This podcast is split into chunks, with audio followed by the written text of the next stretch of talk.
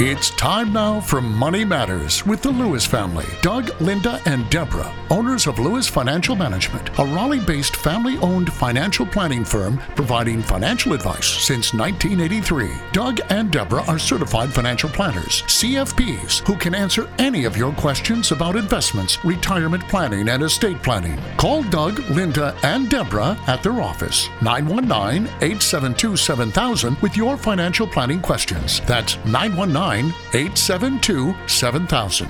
Now, here are Doug, Linda, and Deborah. Investments offered through SFA Inc. Investment advice through Lewis Financial Management. SFA Inc. and Lewis Financial Management are not related entities. And we are the Lewis family, ready to answer your questions tonight. This is Linda Lewis, and thank you for joining us on Money Matters on News Radio 680 WPTF. And I'm Doug Lewis, certified financial planner. And I'm Deborah Lewis, certified financial planner, and we're here to answer your questions for the next hour. Well, Doug, isn't it uh, interesting? Well, I want a comment that I heard last week uh, from someone that was seeking an advisor. And what they said was when you seek an advisor, beware of expensive wrap accounts. What, what does that mean? Wrap accounts have they have caused so much confusion. The short answer that I'm going to tell my listening public is avoid wrap accounts. If anybody tells you that they offer wrap accounts, watch out. Now, what's a wrap account? Well, wrap accounts go back a long ways. They go back to the, uh, I think the late 80s, as I recall, early 90s, when brokerage firms offered one wrap account to hold the whole portfolio for the investor for a flat quarterly fee or a flat annual fee. And the, the story was it will, co- it will cover all administration, all commissions, all management expenses. They also had names, they called them funds of funds or they included funds of funds. Well, now, unfortunately, this this this wrap account has moved over into the world of financial advisors who are calling themselves fee only financial planners. And, you know, there was a cute cartoon last week in Dilbert that was my making fun of this and everything, you know. Guy gets a billion. I think he and he, somehow he ended up with a billion dollars and he goes to see a financial advisor and he says, you're going to charge me, was it ten million dollars a year? One percent. Yeah, of- for my managing my billion dollar portfolio and putting it in index funds. And he said that means I'm going to pay you what? and, his, and his answer was, "Oh, somebody's got it. You don't think those index funds get there by themselves, do you?" okay. Uh, the point is that those who know know that wrap accounts are very very expensive ways to get to the investor. Now, here's the way they're promoted today by quote, quote, fee only advisors. We will take your money and you will sign a power of attorney giving us authority, otherwise known as discretion, to buy and sell on your behalf. So you sign limited power of attorney and we will charge you a wrap fee, one wrap fee that covers everything. Well, it sounds really good the way it's promoted, except there's something wrong with that. If you're going to be going into mutual funds, then you're paying the fees of those mutual funds, and then you're paying for this wrap fee to wrap them, and then you're giving up control to the advisor. It's all very, very expensive. So they're they're they're marketed under a lot of different names these days. Sometimes they still call them funds of funds. Some call this time they call them wrap funds and wrap accounts and tax advantage wraps, where you can put them in different buckets. But the bottom line is they cost you a lot of money. In my opinion, if somebody says that they do wrap accounts, that's a good reason to look somewhere else. Okay. You're listening to Money Matters with Doug and Linda Lewis on News Radio 680 WPTF. Call me, Deborah Lewis, certified financial planner at Lewis Financial Management. 919 872 7000. 919 872 7000. Well, Doug, um, you know, there was an interesting article about inherited IRAs, and um, as we s- stated earlier, uh, since a lot of folks, while they're working, uh, have the option of contributing to some type of retirement account with their employer. It could be a 401k or a 457, uh, etc. And and oftentimes people accumulate a lot of money in a retirement account. But what happens when that individual passes away? Let's say Where, that, the, where, where, where was that article, Linda? I believe it was in the Wall Street Journal, and it was. Uh, Well, l- let me let me just get us down to the basics. Then we'll get then we'll get uh, a little more involved. okay. First of all, I like to think of investments as chickens, and I like to think of retirement accounts as chicken houses because there is a wolf that would like to eat your chickens, and as long as your chickens are in a chicken house, that wolf, otherwise known as the IRS, cannot touch your chickens. So we have a chicken house, and we've got these investments in there, otherwise known as chickens. When a person dies, if they're married, their spouse can have a chicken house, and the chickens from the retirement account of the first to die can automatically roll over to the second to die's IRA account. No problem. The wolf never touches them. Any spouse can automatically have their husband or their wife's IRA money rolled over, and there's no problem there about the inheritance. Then the question is, well, what about if it's not a spouse? And then we come to some very complicated rules. Matter of fact, they are so complicated that the IRS, which rarely ever comes up with rulings, actually did a ruling recently. What they said was the IRS actually gave a ruling in which a teenager who had inherited her father's retirement account gave her permission to undo the lump sum distribution by her mother and transfer the money into something called an inherited IRA. That's really unusual for a private letter ruling to come from the IR, IRS, the IRS because they rarely allow tax deferred retirement assets that someone has already inherited and withdrawn as a lump sum to later be put back into an inherited individual retirement account. So that's how complicated they are. The the the story is that there are a lot of special precautions for those who are not spouses. Now, if it's going to be going to a child, the child cannot go ahead and avoid the taxes. Right. And let's say it's a million dollar IRA, there's going to be maybe $400,000 of taxes if the child just inherit, just takes the money.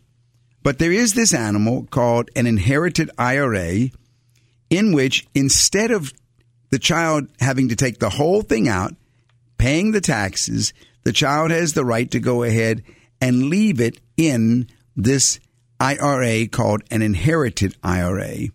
Now, they're very complicated, and you need to think carefully before you do these. If you'd like further information, call us at 919 872 7000 or go to our website, dougandlinda.com. That's dougandlinda.com. Uh, parents, especially those who are single, might want to set up some sort of a see through trust to protect and inherit an IRA. But uh, there are a lot of special uh, w- rules to watch out for when dealing with inherited IRAs. Uh, there's the matter of moving and retitling the account correctly. Uh, there is the matter of meeting certain deadlines. There's a lot of other things, but there are pitfalls to inherited IRAs. And if you are considering something like this, for sure, see a certified financial planner uh, and uh, watch carefully what you're going to do and then do it properly. We've done a number of these, of course, for our clients. So if you're listening tonight and maybe you're a widow or a widower and you've lost a spouse and you have questions about what you should do in your situation, um, there are, you know, uh, many questions that people have. And so it's important to write those questions down Work with a certified financial planner that can assist you in getting answers to your questions. Financial planning is your business. I love the client who came to see me and said, Doug, I've been a faithful listener of yours for 15 years. And I said, well, what took you so long to come on in? Uh, anyway. Yeah, sometimes it does take time. Yeah, procrastination right. doesn't belong to anyone, sex, or age. You're listening to Money Matters with Doug and Linda Lewis on News Radio 680 WPTF. If you want to call us during the week to set up an appointment for yourself, give me a call at 919 872 7000 and we will get started. We'll make a list of the questions that are on your mind. Dave, this is Doug Lewis, certified financial planner. How can I help you? Hey, Doug, enjoy your program. Thank you. My question is about Roth uh, eligibility. I uh, contribute the max currently to a company 401. Uh huh. And um, so I'm wondering, can I still contribute to a Roth IRA? Uh, a Roth IRA through the company or a Roth IRA on your own? On my own. Um, well, what's your income? Uh, it's about 120K. Yeah, you probably can. Um, how old are you? 51. 51 years old. Tell me a little bit more about yourself, and I'll tell you whether I think you should. Uh, Okay. You're 51 years old and married, Single. single. Any children? Uh, two, but they're adults. Okay. Income is 127,000. What's your investment portfolio look like the non-chicken house stuff? All the stuff that's outside of retirement plans. Uh, I have uh, two mutual funds that are target retirement funds. Uh, and I have about uh, 50K in those. I keep about 30K in cash. And I have about 150K in equity, home equity. Okay, well, let's go down the line and see. right, oh, Okay, now let's go over to the retirement side before I comment. On the retirement side, in the 401k, how much is over there? In the 401k, I have about 400, and in a cash balance uh, that's inactive now, I have about 150. About 150? Yeah, Okay. And in the 400,000 in the 401k portion, what's in that? that's a target retirement fund. Okay. So let's look and see first before we go to the matter of the Roth about what's wrong with what you've got. Pretty much everything you've got, in my opinion, is wrong. Okay. um, first of all, why are you in target retirement funds? Um, Have you read all of the exposure on those that's been happening recently? No, I haven't. Okay. All right. Do you know what a mutual fund is? What, what's a mutual fund? It's a pooling of uh, assorted stocks. Right. Okay. And uh, since the manager of this fund is buying and selling, then do you think it's important to know something about him? I mean, you're giving money, you're giving $50,000 to one of these funds, right? Correct. I'll bet you don't even know the manager's name. I do not. As a matter of fact, the whole thing is this is somehow constructed to be magically worth a certain amount at the time that you retire. It- it- there's nothing there. What kind of fund is it? Who's the manager? What are the portfolio? What tar, you know, these target retirement funds, they are to be excluded, in my opinion, from your portfolio. This is Deborah Lewis. Our number at the office is 919 872 7000. 919 872 7000. On your personal side, you have a fifty thousand. That's wrong. You got another fifty thousand, and then what'd you say the thirty thousand was? That's cash. That's cash. Okay, so altogether, in the non-retirement side, you've got one hundred and thirty thousand dollars that you can work with. Right. Then over on the retirement side, you have one hundred and ninety, and you say the entire four hundred in the four hundred one ks in, in another one of those target funds. right. Okay. All right. So that needs to be redesigned. Also, that's that. That's just as bad. Okay. Now we come to the 127,000 of income. Your living expenses, if you're single and you don't have any kids at home, how much do you spend? Wha- wha- wha- What's a guesstimate? Um, well, mortgage and uh, utilities is about uh, 2K, and then uh, maybe another K in, or so in uh, groceries. So Yes. you, you think maybe you're spending about 50,000 a year? Mm, yeah. Okay. So for the moment, and if, and if you want to get more in depth schedule an appointment, call in at the office, schedule an appointment, and, and we go through each one of these numbers very specifically, all your expenses and so forth. But for tonight, if you're spending 50000 and you're bringing in 127000 and then any idea what you paid in taxes? Uh, probably 20. Okay. So well, maybe higher. All right, so let's say thirty thousand. So eighty from one hundred and twenty. So we got about twenty five thousand left over. Maybe about two thousand a month surplus, right? That sounds right. Okay. All right. So we got two thousand a month surplus. And how long do you want to work? Uh, till sixty five. So okay. Sure. All right. So what we want to do is we want to go ahead and build this thing. Now, why do you want a Roth IRA? Um because you've been told that it's got some wonderful tax benefits, right? Correct. Okay. Well, if you were 35 years old, I would absolutely agree with you. But at 51 years old, you don't want a Roth IRA because it's not, the, the tax benefits are only on the growth, right. not, not on the investment. And so, what you don't have enough years left to where it makes it makes sense to you to, to set something aside just because you might be able to get a little bit out later on without paying tax on it. You're listening to Money Matters with Doug, Linda, and Deborah Lewis. Call 919 872 7000 or visit our website, dougandlinda.com. What you want to do, in my opinion, is look at the 130,000, divide that into uh, a small portfolio, maybe, oh, four mutual funds, uh, each of an equal dollar amount, maybe something like that, and then start f- adding to that at the rate of the 2000 a month, whatever your surplus is. Build that up there.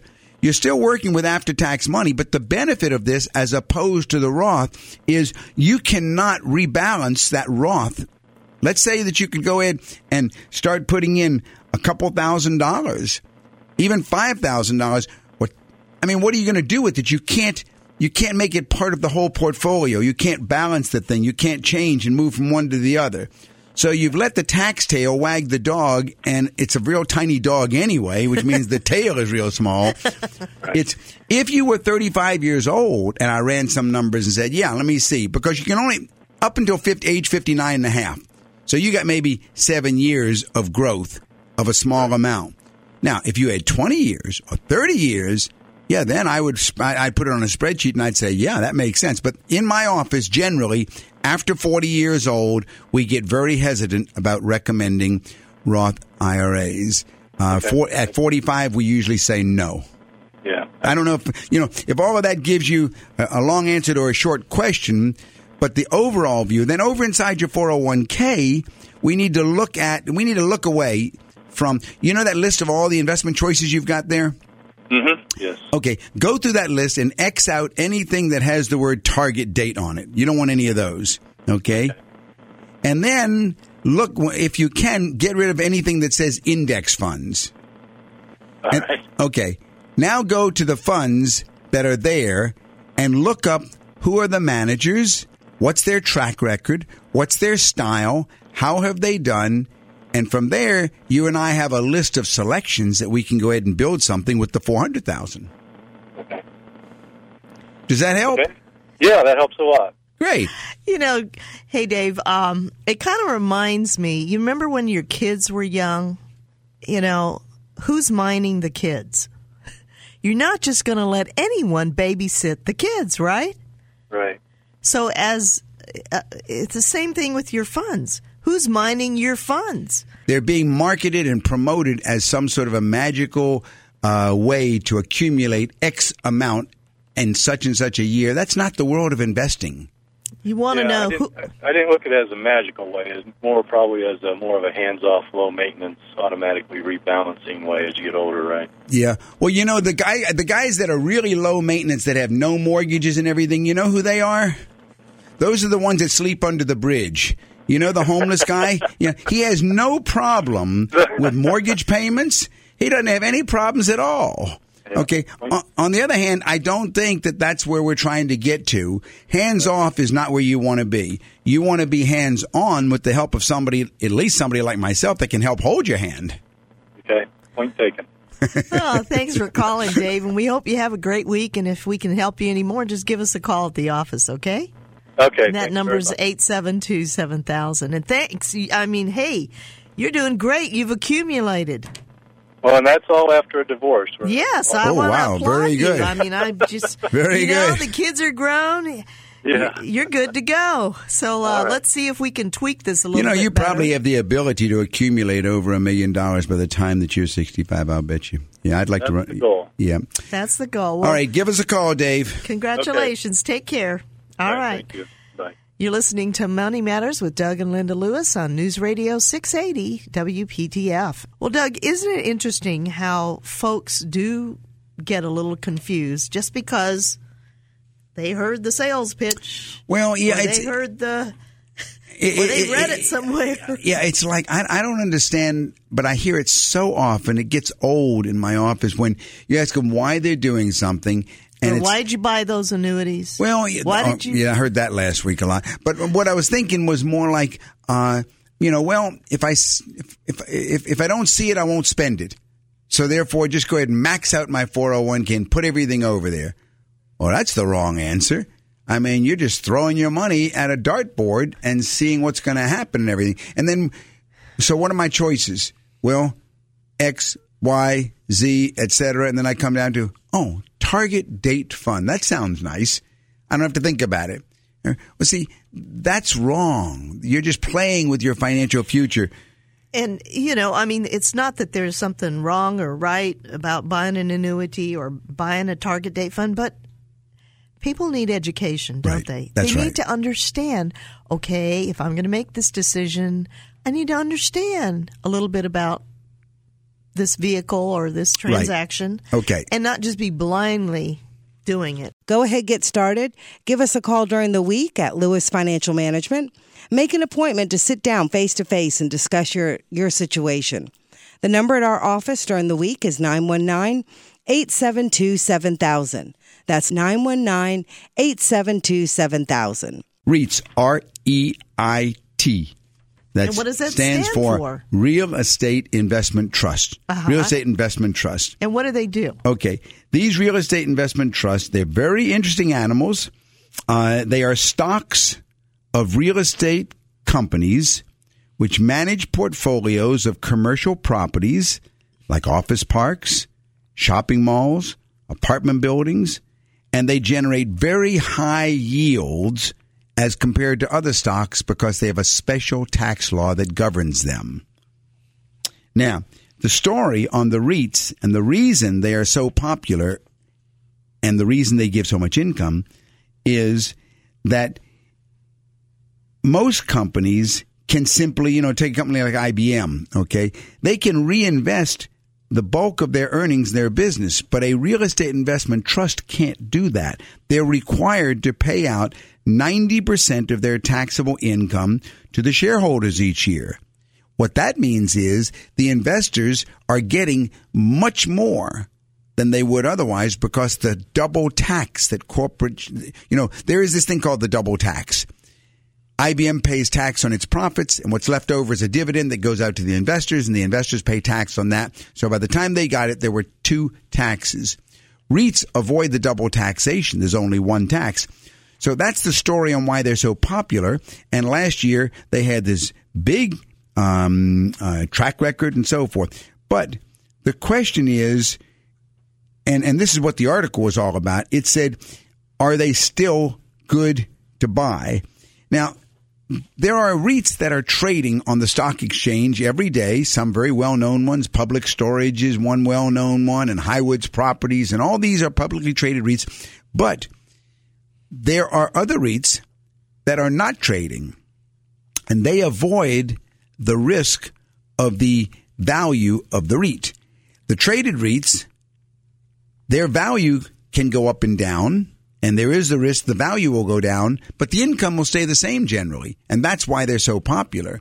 Well, Doug, is it true that, that a REIT can be a stabilizing factor If it's a a non portfolio? Yes, if it's a non-traded REIT, it will stabilize the portfolio because it's not trading. because it's the just market producing is income. fluctuating all the time, and so if you're in stocks or a stock mutual fund, then your values are going to go up day to day, right? Yeah, But- the, the the the the opinion of the writer who wrote the article, can the streak last? And uh, the answer was back and forth. There was a Morningstar uh, um, uh, analyst who said that what he thinks is out there is either valued fairly now or overvalued, but that is on the traded REITs. You can go ahead and avoid that by looking at the non-traded REITs. Okay. Sounds good. News, you're listening to Money Matters with Doug and Linda Lewis on News Radio 680 WPTF. If you need help, call me, Deborah Lewis, 919 872 7000. 919 872 7000. How can I help you, Will? This is Doug Lewis with Money Matters. Um, hi, Doug. How are you? I'm fine, thanks. I have some property that I inherited that I'm going to sell and has a fairly large capital gain on it When did you inherit the property, Will? A couple years ago.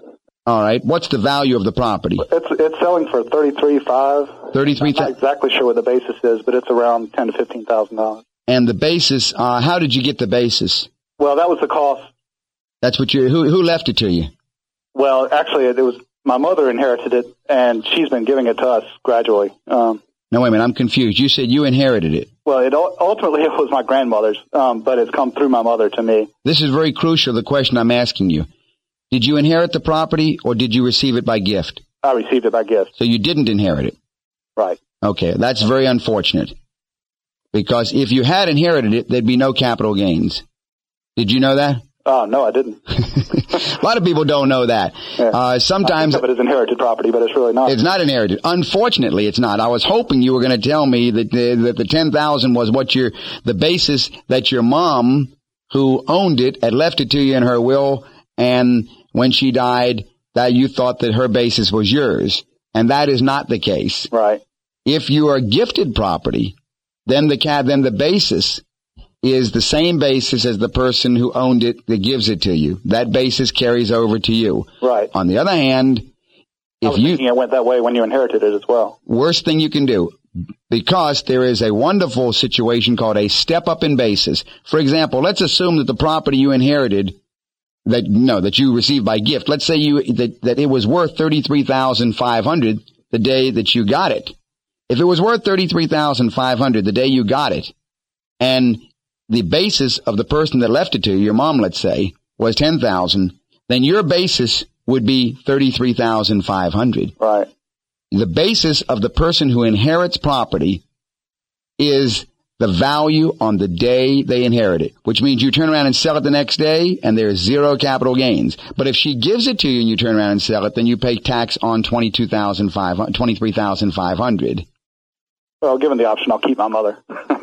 Well, no, the be- the best Right, thing I know what you're saying. the best thing is to make sure that nobody gives you anything if you think you're going to sell it. See, that's the whole that's the whole strategy. Never let somebody give away to you what you're going to hold anyway until that person passes away because you're really shooting yourself in the foot. See what I'm saying? right. You miss all the step up in bases. Okay. Okay. thanks any more? Yeah. By the way, any more questions? Give me a call at the office, and I'll go over your specific numbers if you want. If you want. Well, my number at the office during the week is eight seven two seven thousand eight seven two seven thousand, and you can speak to Linda. Okay. Thanks. This is just the second time I've heard your program, but I enjoy it. Well, good. Thank you for listening, Will. Okay. Thanks. All right. What is a charitable remainder trust? When our charitable remainder trust, Linda, is a tax advantaged, irrevocable trust that can provide the client with a lifetime income stream and immediate tax benefits. And the trust principal is ultimately going to go to some sort of a charity, but the charity is going to be directed and chosen by the client to occur after the client's death.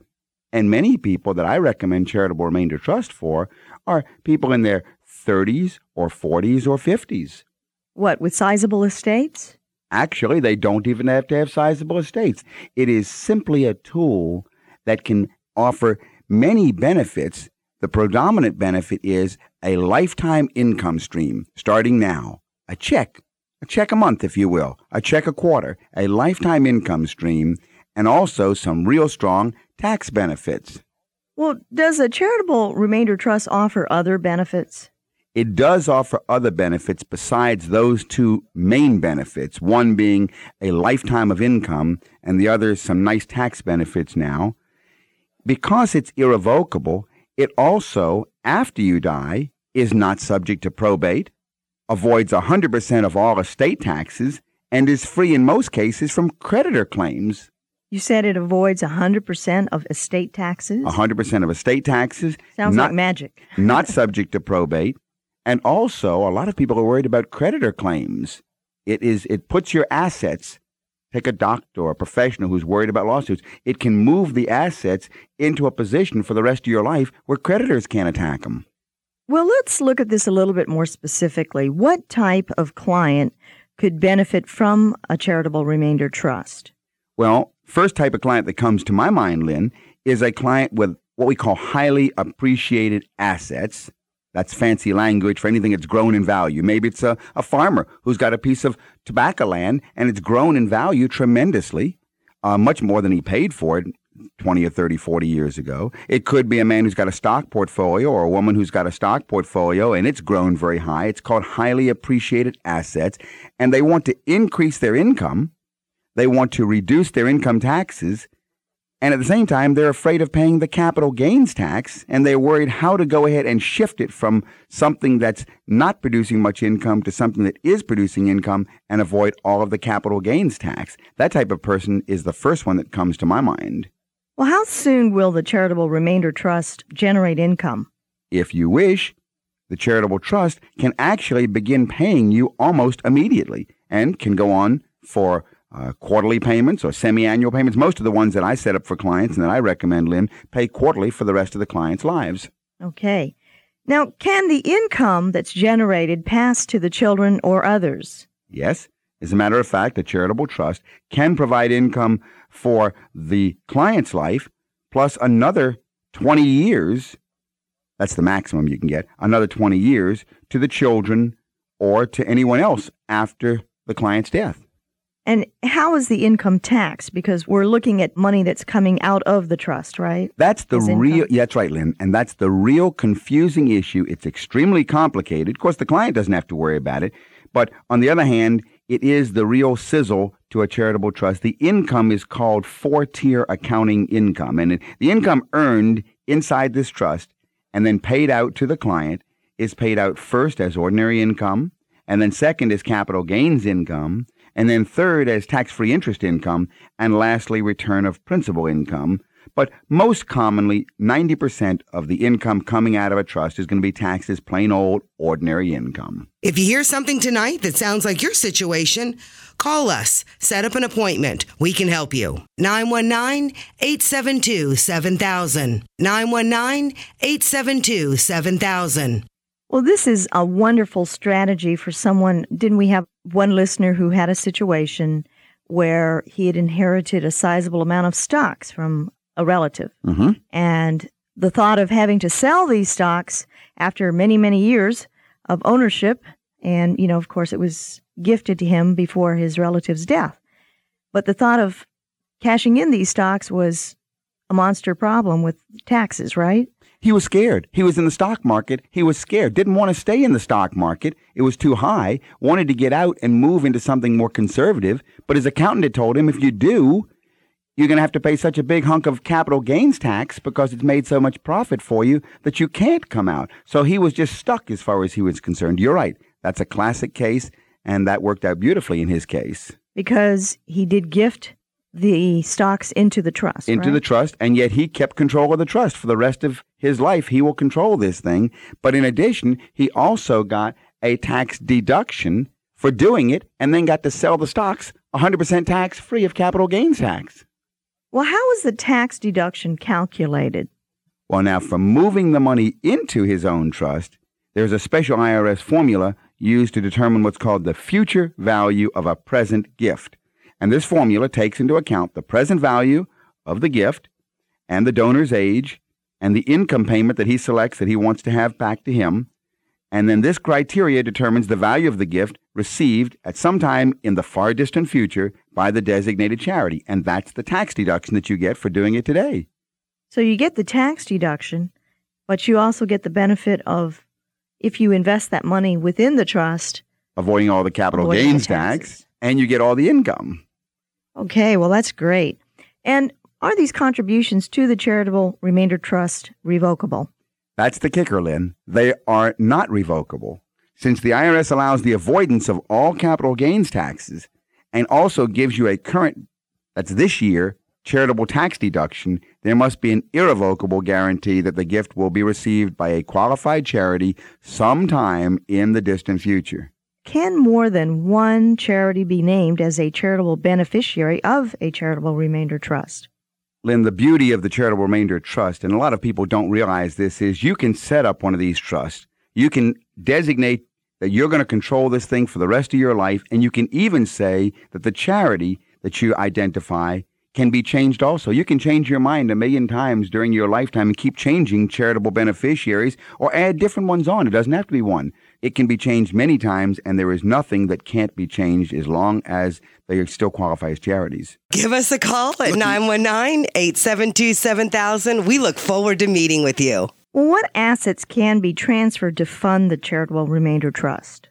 Actually, Lynn, most any asset that doesn't have any mortgage or any debt on it can be transferred to a charitable remainder trust.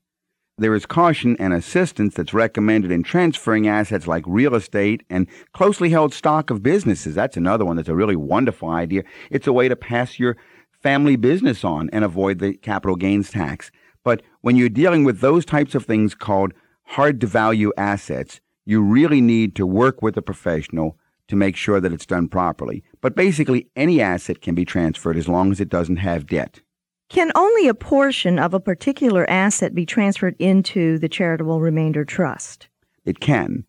You don't have to transfer the entire thing. This can be accomplished with the charitable remainder unitrust, and the client can choose to fund only part of the asset or the assets into the trust, and then later on can start adding a little more. You don't have to do the whole thing now. You can say, well, I think I want to move some into my charitable trust now, and then add more. What about being a trustee? Can a client be his own trustee? Actually, that's the real strength that not many people are aware of. A charitable remainder unitrust, of course, like any trust, is controlled by the trustee. But yes, you, the donor, can be your own trustee. Now, a donor may want to have a co trustee who would also have an understanding of the duties of a trustee in case he became incapacitated or he wanted to. And very often, when I have a co trustee, Linda, I set it up as the spouse, the client. His spouse could be the co trustee, or it could be a child, have his child as the co trustee. When a person has an asset, they probably want to retain some amount of control. If they shouldn't, then I'm going to tell them when they come to see me, you want to have a 100% control as much as possible in every situation of your financial life. Never give up control if at all possible. Work with a financial planner that can show you how you can keep control of all of your lifetime assets and your afterlife assets also by doing certain type of estate planning and lifetime planning. Okay, well, I think that's a wonderful strategy. And if anyone has any other questions regarding the Charitable Remainder Trust or trusts in general, do give us a call at the office and we'll be happy to answer your questions. The number at the office is area code 919-872-7000. That's 919-USA 7000. Let's take Dorothy's call. Dorothy, this is Doug Lewis, certified financial planner. How can I help you? I asked what was the difference between a short term note issued by a bank, buying that, or buying a bond. In a sense, they're the same because they're IOUs. Yeah. Uh, Are they different kinds of bonds? Are you talking about a treasury bond? Probably municipal, put it that way. All right. Well, a municipal bond is a bond that is an IOU guaranteed by a municipality, like uh, a state or a highway department or uh, a school district or a hospital and so on. Right. Th- those are municipal bonds. They they pay tax free interest. Right. Uh, and a short term note, they come in different forms depending on who who issues them. Uh, tell me a little bit about yourself, and I'll see if I can tell you what I think is suitable. How old are you? 68, You're 68. You're married a single? Single. And what is your income right now, Dorothy? maybe 400,000. Where is the income coming from? Investments. Now, if your investment income is four hundred thousand dollars, I Oh, no, I mean, that's investment, not income. oh okay. I was going to say that would have been you know about an eight million dollar investment Right, portfolio. right. Okay. All right. Well, if you've got a $400,000 portfolio, uh, then the question is, is that your total source of income yourself plus your social security? Right. All right. So do you know how much income that's giving you? About About 25? uh, Yeah, yeah. About 25,000. What, what does it look like right now? What is your income? What is, what does the portfolio look like? Do you know what you're invested in? very diversified. It's in municipals and it's in some stock, not much, not a lot, but some growth stock. Uh huh. Municipals and uh, I can't think what else. A lot. Well, personally, I think that you should have an asset allocation model applied to your portfolio. That's the first thing. In other words, you should have a system that is controlling your portfolio in terms of how it's diversified. The second thing, I don't think that you should be in individual stocks or individual municipal bonds. Do you know what your living expenses are running you? Uh, not exactly. Do you spend all of the 25000 Pretty much. Well, if she's using all of her investment income, Linda, then she's really depriving herself of any compounding effect on her estate. And what she should do, I would think, what I would prefer to see is have her in, if she wanted municipal bonds, I'd rather she be in municipal bond mutual funds. Uh, because then as the money is moved, there are no commission charges afterwards, uh, if she goes from one to the other. Of course, if, if she sells one municipal bond or if one matures, she has to pay commissions again. Right. Uh, also, the individual stocks, trying to play the stocks, uh, who makes the decisions of when to buy and sell a stock?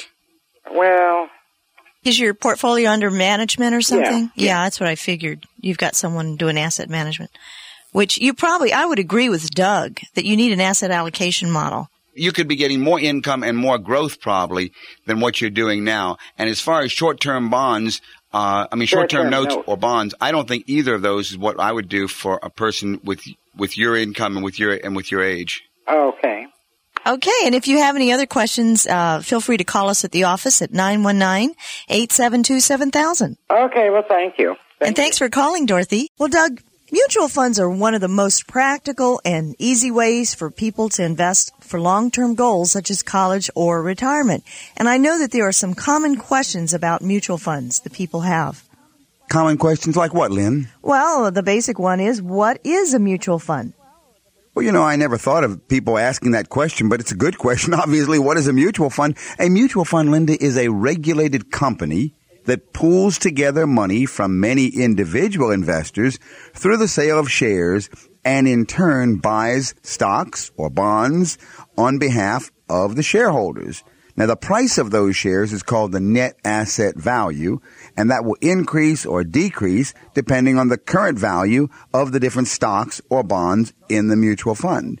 Shareholders may receive income from their mutual fund, or they may profit or lose when they sell their shares, just as they would by investing individually in stocks. Well, Doug, why should a person invest in a mutual fund? What are the advantages? All right. Well, I guess the first advantage everybody uh, should be realizing is it offers diversification, Linda. It's the old story of don't put all your eggs in any one basket because a single mutual fund might hold a hundred or two hundred stocks and bonds. So you could buy ten thousand dollars of a mutual fund and have a hundred stocks instead of putting ten thousand dollars into one stock. Now the second advantage, I guess, is the one of management professional management. You've got someone managing those stocks and bonds. Right. And, and what are some of the other advantages? Well, I guess some of the other advantages, Linda, are they're cheap to get into. Also, you can reinvest. Not a lot of stocks let you reinvest the dividends, but you can do automatic reinvesting of your dividends, which lets you compound your return. And of course, you can always get out. They're liquid. They're liquid investments. So I guess these are the main advantages of a mutual fund. People also wonder, Doug, are mutual funds insured like CDs or savings accounts? That's something you always need to remind clients is no, they're not insured. Mutual funds are not federally insured, even if they happen to be sold through banks. The investment return is not guaranteed, and you can lose money if you sell your shares for less than you paid for them. But mutual funds don't make loans like banks do, and they are closely regulated, so the risk of a mutual fund actually going broke is extremely small. If this sounds familiar to your situation, call the office in Raleigh at 919-872-7000. That's 919-USA 7000. One other common question that people uh, have, Doug, is are all mutual funds similar? Well, that's a good question also, Linda. No, they're not similar. Mutual funds have different investment objectives and different levels of risk. For example, some try to generate lots of current income while others shoot for making big profits on fast growing stocks. Funds have become very, very specialized these days. Some invest only in tax-free municipal bonds and big company stocks for other funds and corporate bonds for other funds, U.S. government securities, small cap stocks, gold, silver, internationals, foreign countries, all kinds, even special sectors of the economy like healthcare funds and uh, technology funds. Yet, even still, there are funds that try to embrace lots of different categories. So no, all mutual funds are not similar. Now, how many different funds should a person own? I mean, how does a person determine how many funds they should have? There are probably as many answers to that question as there are stockbrokers and financial planners, Linda, but my own advice is that number one, it depends on your own investment goals, the amount of money you've got to invest, the time that you have to watch your funds. Overall, you should have an asset allocation model superimposed upon your portfolio with a uniform unit size. And I guess more important than that is how does one pick a mutual fund? I mean, how does a person go about picking, choosing which one they should have? Well, I'm prejudiced, but I think with the help of a certified financial planner, you need to also be sure of the fund's objectives, the degree of risk, make sure they match your investment goals and your comfort level. You want to compare the fund's total return on each invested dollar with similar type funds, preferably over a five or ten year period. Uh, of course, past performance is never a guarantee of the future, but it's a guide. You want to look at the fund's fees and their expenses, both the upfront sales charges and also the ongoing management fees, and how they c- compare with similar funds. And you also want to, most importantly, know has the fund management been consistent with its stated objectives? And another common question that people uh, wonder about mutual funds is should a person invest in just one fund family? Well, I personally think a fund family uh, is better than buying individual funds, and as long as the fund family offers you all that you need for the size of your portfolio and the unit size you're using, that's fine. Then you may, if not, have to pick a second family or maybe a third family. But I usually try and stay within one family as my base when designing a portfolio, Linda. What's the difference between current yield and the total return? It's an important thing to know the difference between the total return and the current yield because these terms are advertised and most people see little numbers out there. They say, well, you know, such and such a mutual fund has done 18%. 14% for this fund and so forth. When you hear those numbers, Linda, what is that, what do you think of right away? Current yield? Yeah, but that's not current yield at all. See? That confuses people. That is total return. Would it shock you to know that that current yield is only 1%? The difference in current yield and total return is a crucial thing to understand, and the current yield is really the dividend income coming off it. Never think that you're reading current yield when you hear these and read these numbers. That's the growth portion of the portfolio. Very, very different. If you'd like any further information, call me at the office in Raleigh. That number is 919-872-7000. That's 919-USA 7000. Let's take our next caller. Hi, Bill. Yes. This is Linda Lewis. How can we help you today? Well, Linda, I'll tell you, I got a question on whether I'm, I'm saving enough. Yes, sir. Uh, 55, Yes, sir. and I'd like to retire at 58. Okay. Now, the pension will be about $2,000 a month, All right. and what we have now is income of about a 100000 And I've got about 500000 in tax-deferred accounts. Let's say, so you're, you're, okay, so you've got 500,000 in tax deferred accounts. Your current income is a 100,000. Is that you combined with your wife? Yes. All right. And will she continue to work? No. What are your expenses? Other than what we're saving, we spend the rest of it. So we're saving about 20000 a year. So you're spending about 80,000 And then, of course, the tax. taxes. So how much you spend last year in taxes? That one I can't answer.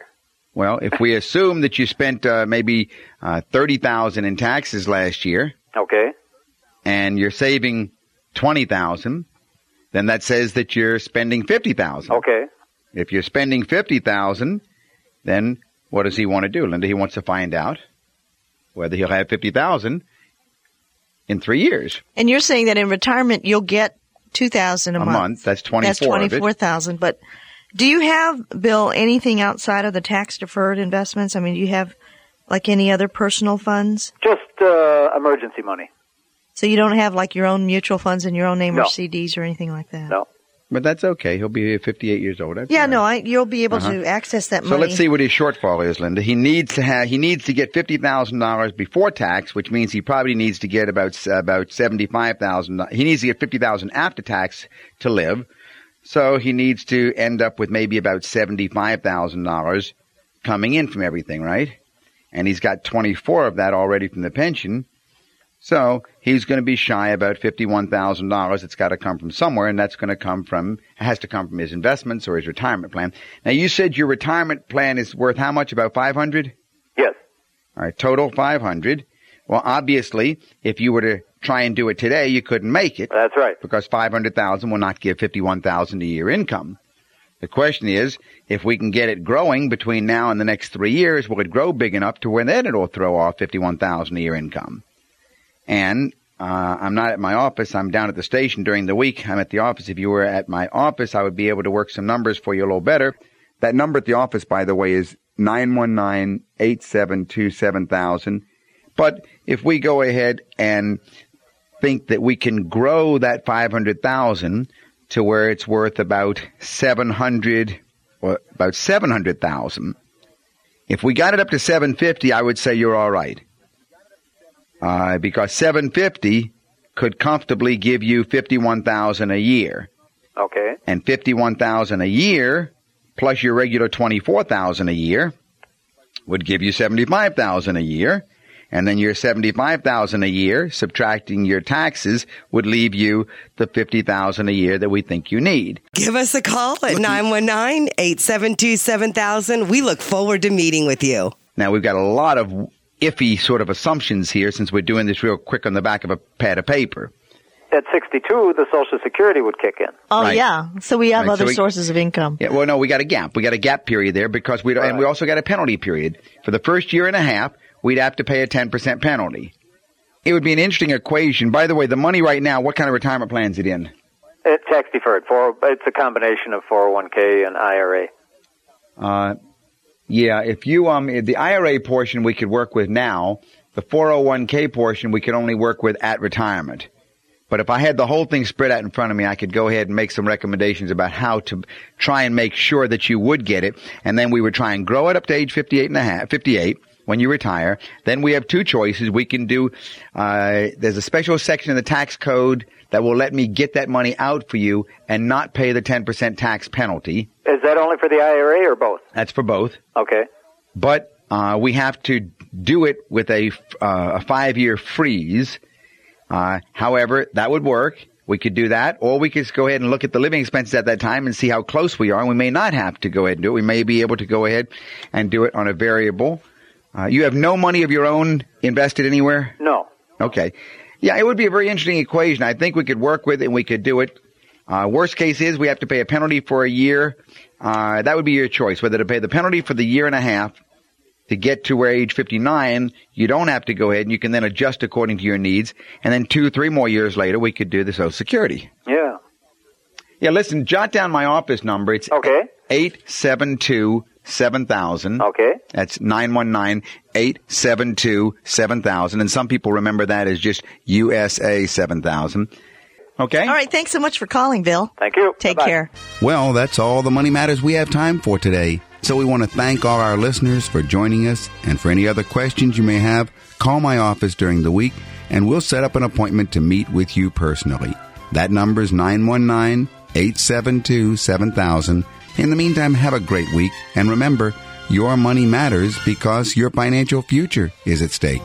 You've been listening to Money Matters with Doug, Linda, and Deborah Lewis. Money Matters provides you with a personal financial hotline on any subject where money really matters. For more information, you can call Doug, Linda, or Deborah in Raleigh at 919 872 7000. That's USA 7000. Listen again next Saturday and Sunday at 5 p.m. for Money Matters with the Lewises on 680.